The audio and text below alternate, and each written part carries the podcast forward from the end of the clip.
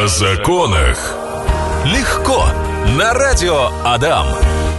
И вот уже целый год по средам здесь на частоте 104.5 FM мы говорили о законах легко. Павел, Здравствуйте. здравствуйте. Здравствуйте. А Вы, вы за целый год определились, как правильно, по средам или по средам? По средам, По правильно. средам? Я По вот не средам. определилась. Все-таки по средам. Все-таки по средам правильно. Э, Павел, кстати, вы сказали, мы сегодня с коллегами вновь вспом- вспоминали вас, Мария, как вы ко мне всегда обращаетесь. Павел. Павел. Павел.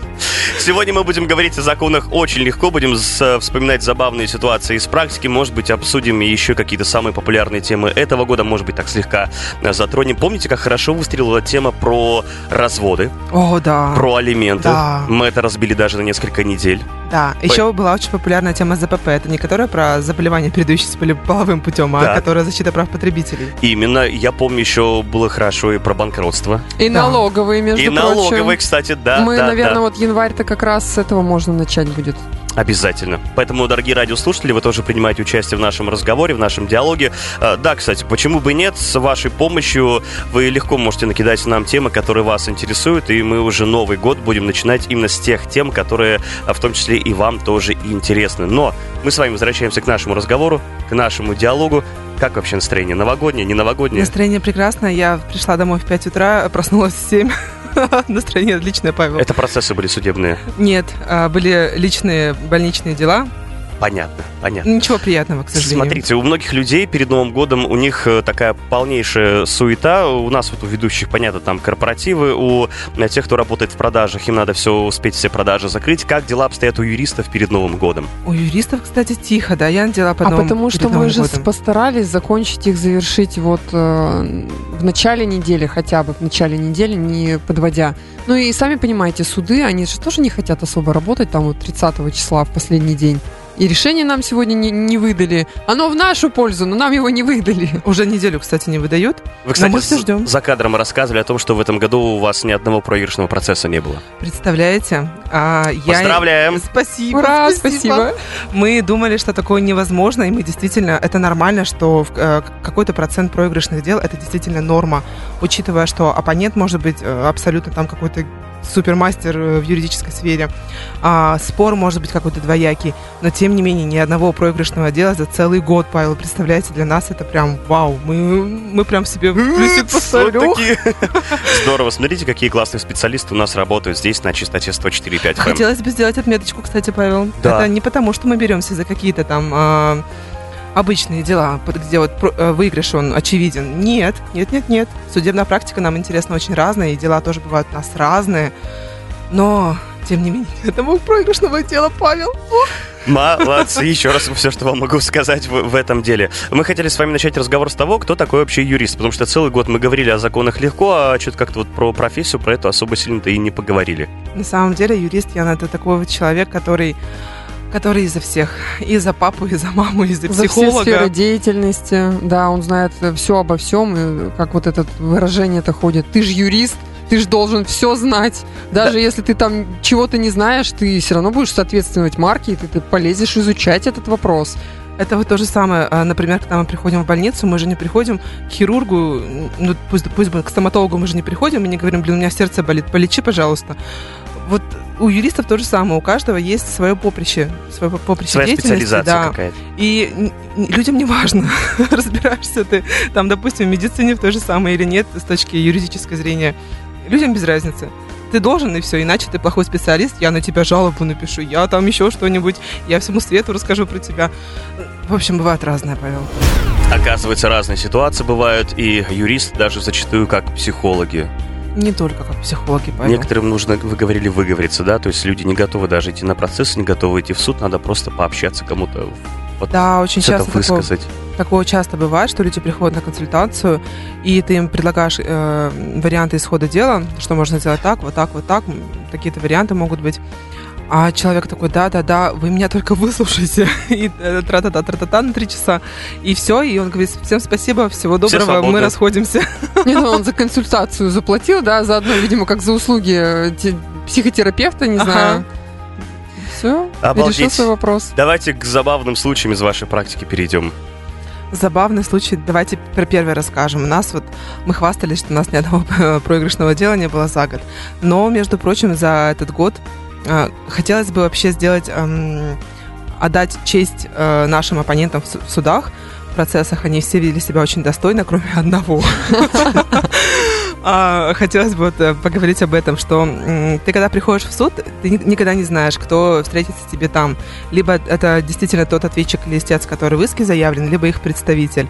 И вот в нашем случае однажды было, что это был представитель, он пришел родом откуда-то из 90-х, пришел весь по понятиям, к- как положено, Павел, вот прям как с картинки спи- списан. Правда, не в малиновом пиджаке был. Мгм. Но тем не менее, после процесса он нас вывел в сторонку и сказал, знаете что, А, либо я, мы делаем вот сейчас так, как я скажу, либо всем будет плохо. И он начал расписывать такие схемы. Там схемы.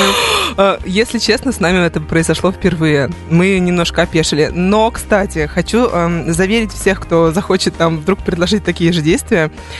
В первую очередь в клиенте мы видим доверителя, э, личность, которой хотим помочь, это раз. А во-вторых, у нас всегда работает диктофон. Павел. И, Так. и диктофонная запись у нас до сих пор сохранена, и она ждет своего часа, когда ее можно будет отправить в прокуратуру, когда можно будет отправить в адвокатское образование, в котором состоит данный адвокат. Вот, девочки мы, конечно, хорошие, но предлагать нам мошеннические действия не стоит. Мы потому что любим это и уважаем своих клиентов. так. Обалдеть.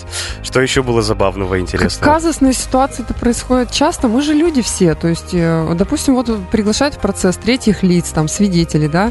Ты же не знаешь, как они выглядят. То есть ты там вызвал э, выписанные фамилии, приходишь в процесс, сели все, ну, какие-то незнакомые лица. Ну, секретарь там устанавливает, паспорта все отдали, идет процесс, идет активный допрос там э, истца, ответчика, все какие-то там свои вот эти вот перебирают позиции, доводы приводят, и тут э, человек встает и говорит, ой, а я не туда попал. Да, И то есть такое вы тоже вообще кто? Мне в другой процесс. То есть мы украли у кого-то третье лицо. Он посидел у нас как на ток-шоу, послушал и вышел. Такое тоже бывает. Обалдеть. Да, то есть даже в судах, да? Я просто понимаю, что, например, когда там люди, там, ну, не знаю, в универе первые дни учатся, там могут знаю, аудитории, не да, да, я в той да. группе, не в той группе, я еще своих не знаю, но оказывается, здесь тоже такое возможно. Нет, люди же часто теряются. Они очень-очень... Вот посмотрите, обыватели обычные, которые не касаются юридической сферы, они они просто там вот, и пристав там у них спрашивает, они все готовы ему там выложить. И вот с приставами тоже ка- казусы. Допустим, если подсудимого было такой случай, когда я в суде работала, подсудимого привезли а, приставы уже принудительно, потому что он не ходил у нас в процесс. Они его привезли в халате. Ну, потому что их забирают Я рано. стоял, варил кофе. Рано утром их забирают, чтобы они не успели уйти на работку.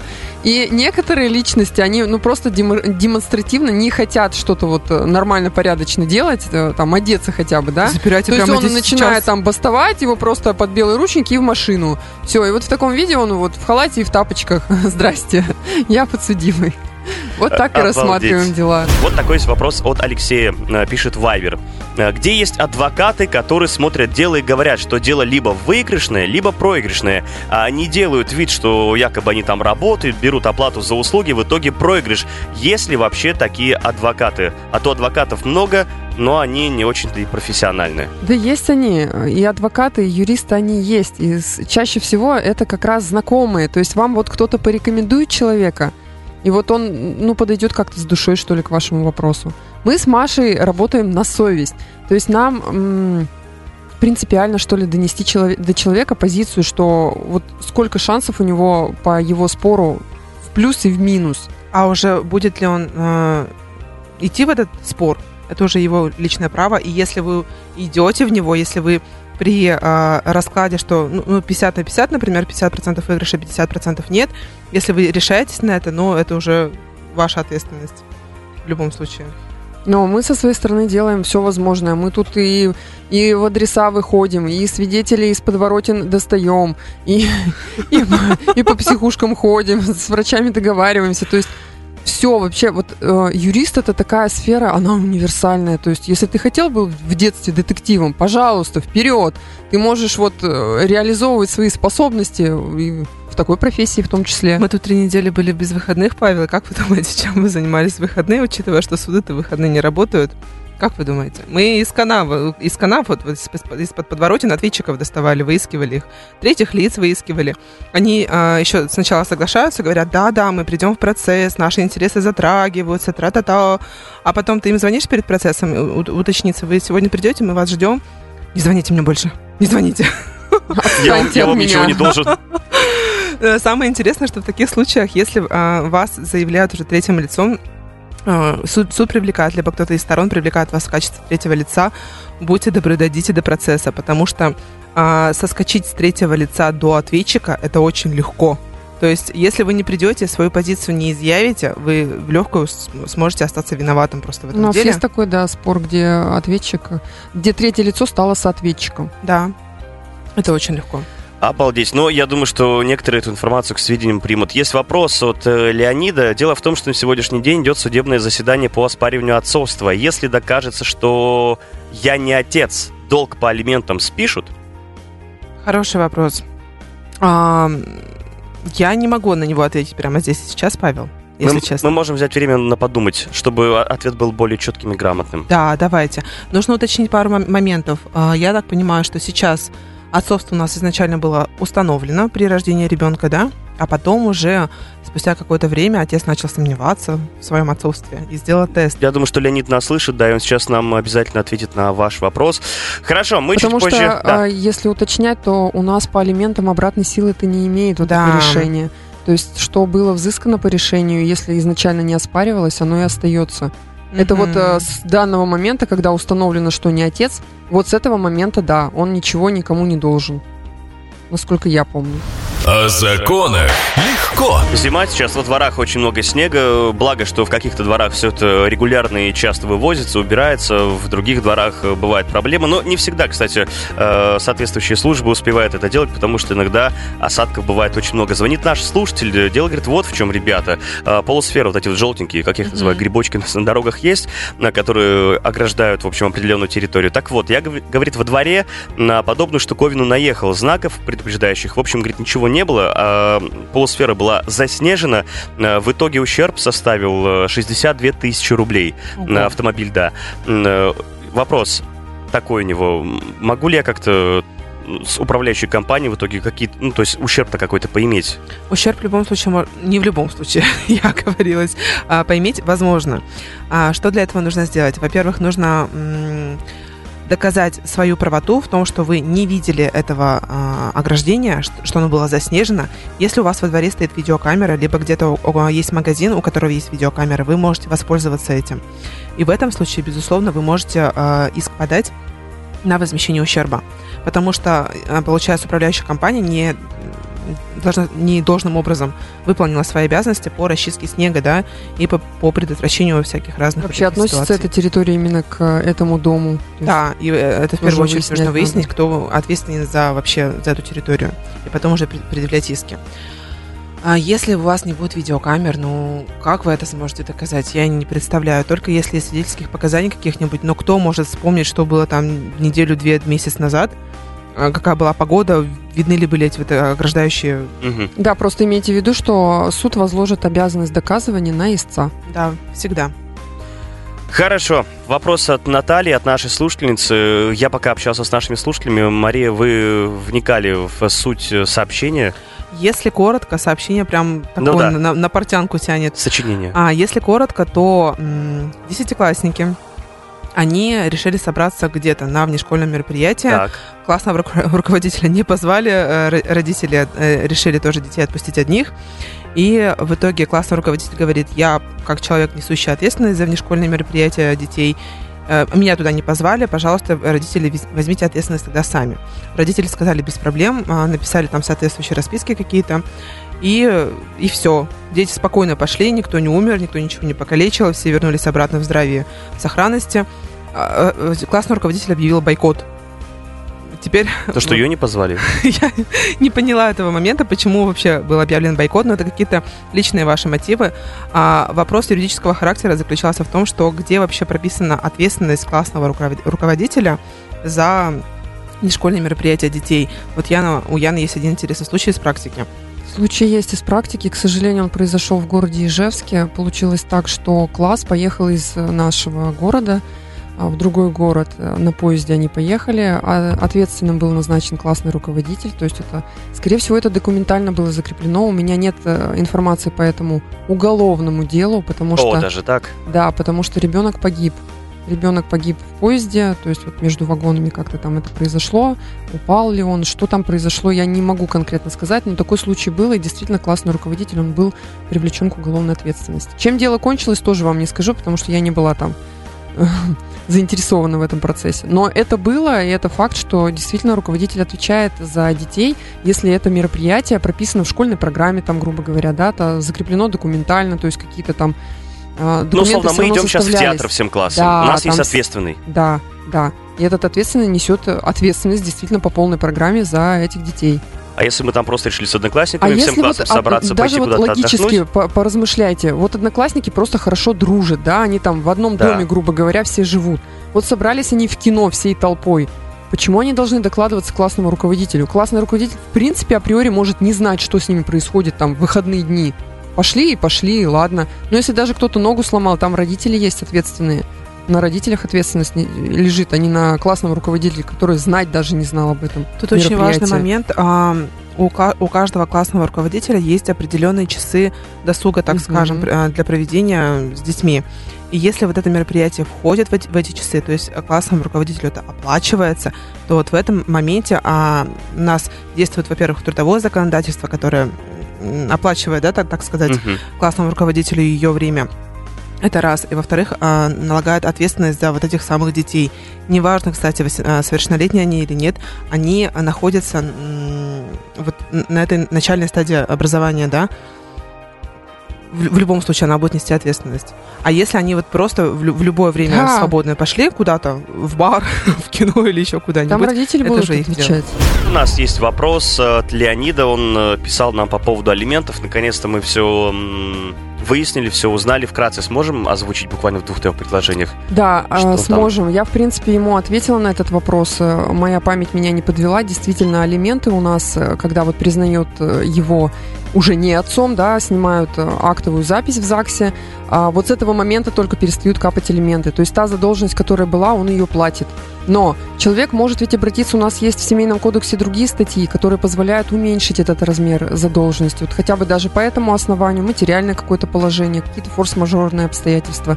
То есть попробовать снизить хотя бы размер алиментов человек может. То есть, по факту, он отцом нет. не являлся. э, У него была задолженность, и он ее должен будет выплатить. Вот за тот период, да? Да, знаете почему так? Потому что вот у нас в 114, э, 114 статье Семейного кодекса прям четко говорится о том, что вот исклю- эм, там говорится об освобождении от уплаты задолженности по алиментам. Исключение сведений об отцовстве в актовой записи о рождении ребенка в силу закона к основаниям для освобождения от уплаты задолженности по алиментам не относится. Эту же практику, естественно, поддерживает Верховный суд. Получается, что здесь э, законодательство встает на защиту прав детей, ребенка. Мгм. То есть ребенок-то не виноват, что вы долго шли в суд и оспаривали свое отцовство. Он все равно должен получить вот эту материальную поддержку. Хорошо, там, например, э, известен настоящий отец, не лжеотец, а нас... Не факт, что И- известен. Например, если известен, то может вот этот вот э, лжеотец, будем так называть, Обратиться? обратиться к настоящему и сказать, слушай, вот э, я тут платил, У нас Да. такой практики не У нас было, практики но нет, но это возможно. то есть это возможно. Да. Хорошо, вы рассказывали о том, что у вас был еще один забавный, интересный случай из На самом вашей деле их практики. было очень много, начиная от того, как у нас судья прятала под линолеумом дела, и заканчивая тем, как мы недавно э, с Яной, знаете, что мы делали? Мы практически совершили преступление, Павел. Но мы об этом Так. рассказывать не будем. Мы расскажем это в другом ключе. У нас была э, договоренность э, с клиентом. Он у нас э, Он очень пожилой, пожилой. пожилой, да, уже старичок. Бо- Да, больше 80 лет. И, а, но тем не менее человек отстаивает свои права, отстаивает свои границы, обращается к юристам, идет в суд. И у нас была договоренность о том, что мы с ним встретимся, мы приходили к нему прям домой. То есть не он приходил к нам в офис, а мы к нему дом- домой приходили. И в один прекрасный раз мы приходим домой, он живет в частном доме. А, приходим. Ну, по сути, это был первый раз. Ну, втор- второй раз, когда мы уже как конкретно хотели даже. обсудить, да, вопрос. В общем, мы его. приходим, а дверь нам не открывают, потому что телефон трубки он не берет. И в этот момент подъезжает участковый терапевт. Э, на вот этой вот машине помощи медицинской, выходит и говорит, вы кто? Мы такие, а вы кто? В общем, так мы и познакомились. А, она говорит, был вызов из этого адреса, человеку плохо встать не может. И что вы думаете? Мы всеми силами Э, взламывали эти замки, э, эти двери. Мы так все испугались. Во-первых, человеку плохо, во-вторых, нужно ему и медицински помочь, и юридически помочь, и всякое разное помочь. А врач стоит, смотрит и говорит, вот это да. Видимо, вам очень сильно надо было. Потому что в основном этим занималась у нас Яна, как самая стройная, как самая легкая. Она лезла везде, где только можно. И под конец э, врач пожимает нам руки и говорит, на юрфаке, видимо, и не только этому учат, да? Мы такие, да, криминалистика того Наше стоит. все, да. Ну, действительно, человека мы спасли, там было очень сильно низкое давление, там все меры были приняты, мы посмотрели, в каких условиях человек живет. Мы э, с этим клиентом работаем до сих пор. К сожалению, там семейный спор, там э, спор между детьми и отцом. Mm, нет, вот нет помощи, и там очень много психологических проблем, потому что все эти проблемы выливаются на меня. Я, я их решаю. Я не знаю, как, каким образом эта семья решила, что я им могу помочь, но, видимо, мне так надо. Я помогаю этой семье, и я надеюсь, что мы разрешим этот спор миром, потому что я лично за то, чтобы в семье, но она какая-то гармония была соблюдена. Не надо доходить до решения, да, до, до крайности. Можно всегда закончить дело мировым соглашением. Вот к этому я веду эту семью. Я надеюсь, у меня получится. Как хорошо вы подытожили в целом наш эфирный выход и этот год, год программы о законах легко. Спасибо вам огромное. Целый год пролетел незаметно. Мы с вами с февраля начали э, работать. Еще раз скажу о том, что огромное количество тем было разобрано, много вопросов мы разобрали, ответили. Уверены, что многим из вас мы помогли.